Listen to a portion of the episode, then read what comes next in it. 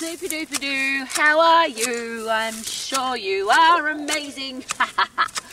I'm out chopping weeds in the garden. Now, the interesting thing that I always share and I find fascinating every single day is you don't have to plant weeds to get weeds, they grow all by themselves. And it's interesting that life can be a little bit like that, isn't it? Where uh, challenges happen, problems happen. We didn't plant them. We don't know why they came into our life, uh, but they did. So, what do you do about them? Well, how about this? Chop them out. Get yourself a really sharp pair of scissors, a pair of clippers, and if you've got weeds in your life, chop them the hell out. Now, the other thing I use is a pick, of course, and that gets the weeds out by the roots. And that could be terrible people, nasty people, gossiping people, negative people. Could be horrible experiences. It could be just things in life that don't need to be there. It could be that uh, you've got excess body fat and you don't want to carry it around. It could be a, a germ bug or virus that you want your body to fight. So you've got to get fitter and stronger so your, your immune system's strong so you can fight it. It might be that you've got to get out of a lousy, stinking, rotten job. You've got to cut that stinking job out of your life and go get yourself a career or business that you love. It could be poor financial planning that you need to cut out. It could be uh, things that you buy that you've got to stop buying. I've got to stop planting this bad financial plan into my life because it's not helping me become financially free for the rest of my life. And the really complicated one, of course, which is people. Uh, can you cut people out of your life? Chop, chop.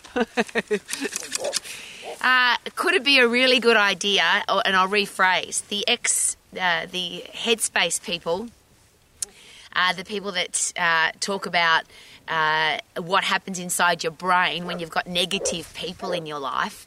Uh, your inner circle, the, the people that you invest the most time with, waste the most time with, spend the most time with, it's been suggested that those five people have the biggest effect on your life.